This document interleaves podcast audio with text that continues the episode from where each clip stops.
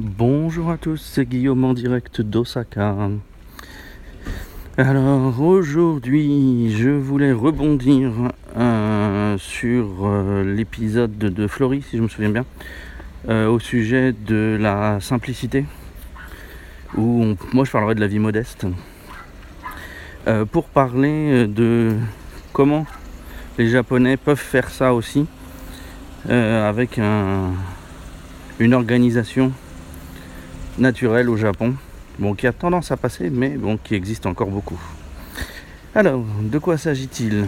Eh bien, au Japon, d'abord, on vit énormément. Oh, voilà, voilà, bye bye la voiture.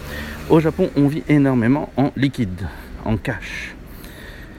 Euh, la proportion encore de, de, transactions qui sont faites en cash euh, est très très très grosse.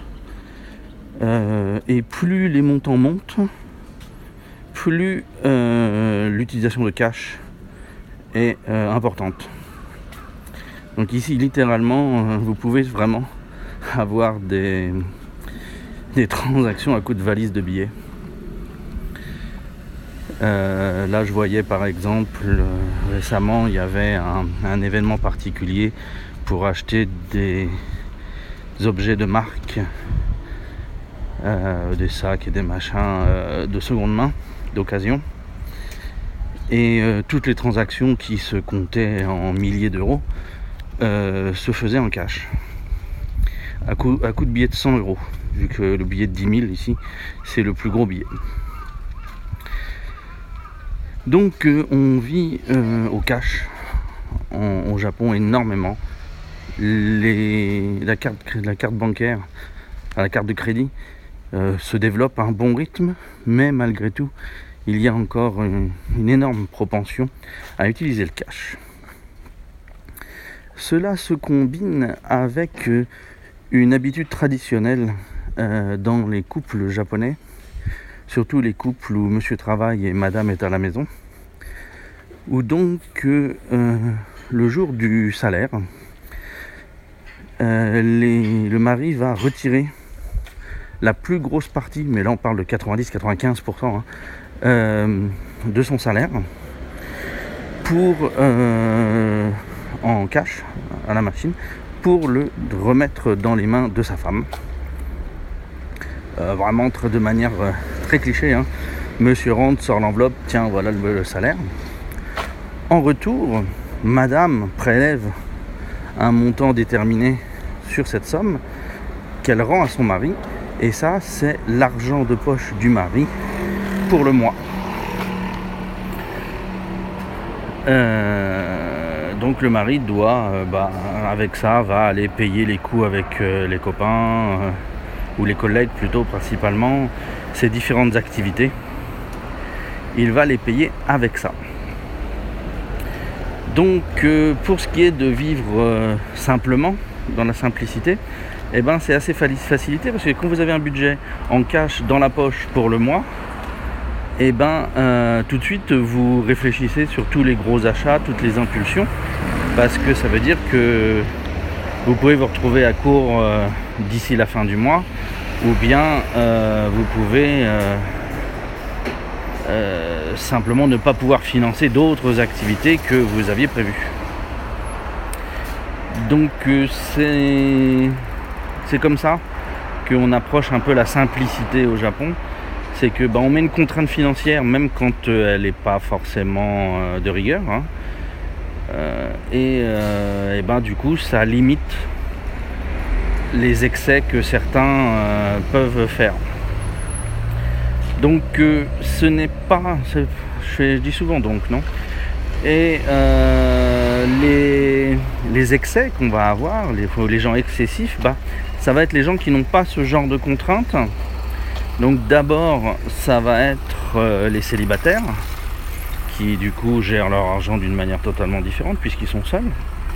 Et puis on a de temps en temps des comportements assez étranges de la part de euh, femmes au foyer qui euh, abusent du système un peu et s'offrent la, belle vie, si oui je veux le dire, s'offrent la belle vie un peu sur le dos de leur mari.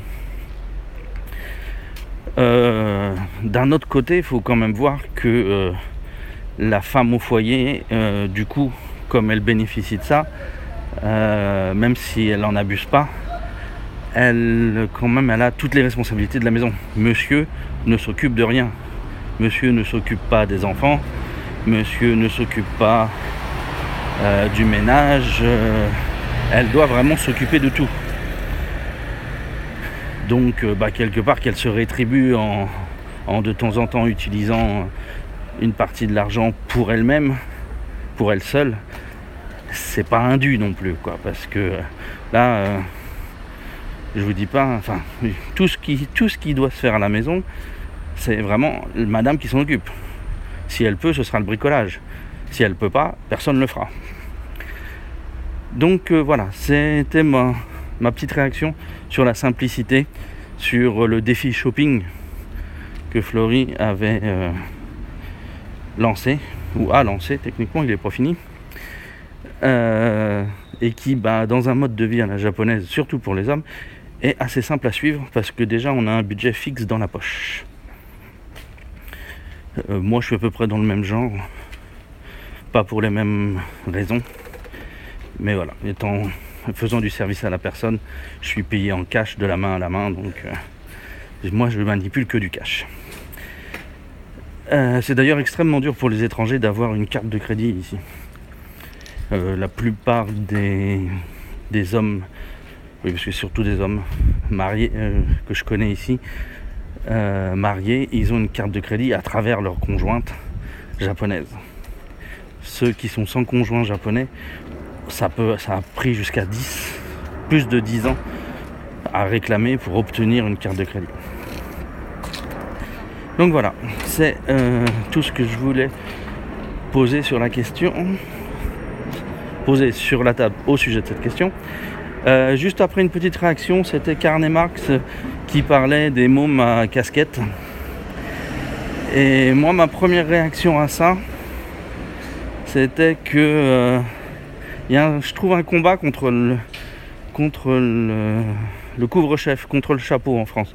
Je reconnais que la casquette, c'est pas le plus beau des chapeaux, mais je trouve qu'en France, on est très peu tolérant vers les chapeaux, alors a une époque, c'était le contraire. Sans chapeau, on était mal poli. Alors qu'on retire son chapeau quand on, a, quand on a un toit au-dessus de sa tête, donc à l'intérieur de tout bâtiment, euh, ça me paraît la moindre des choses. C'était le cas quand le chapeau était la norme.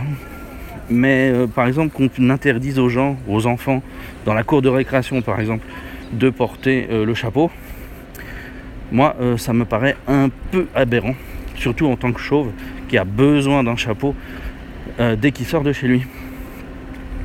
Ici au Japon, le, le quoi, l'uniforme des enfants comprend toujours un couvre-chef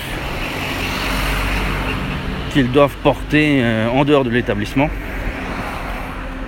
Et euh, également dans la cour, euh, il est pas obligatoire, mais il est conseillé en cas de soleil. Et il est, ça c'est sûr, permis à tout moment. Donc voilà, c'était ma deuxième petite réaction au passage de la part d'un consommateur de chapeaux ou d'un utilisateur forcé. Enfin bon, de ma part, au sujet des chapeaux. Voilà, allez, sur ces bêtises, cette façon un peu étrange de s'exprimer, je vous laisse et je vous souhaite un bon moment. À bientôt.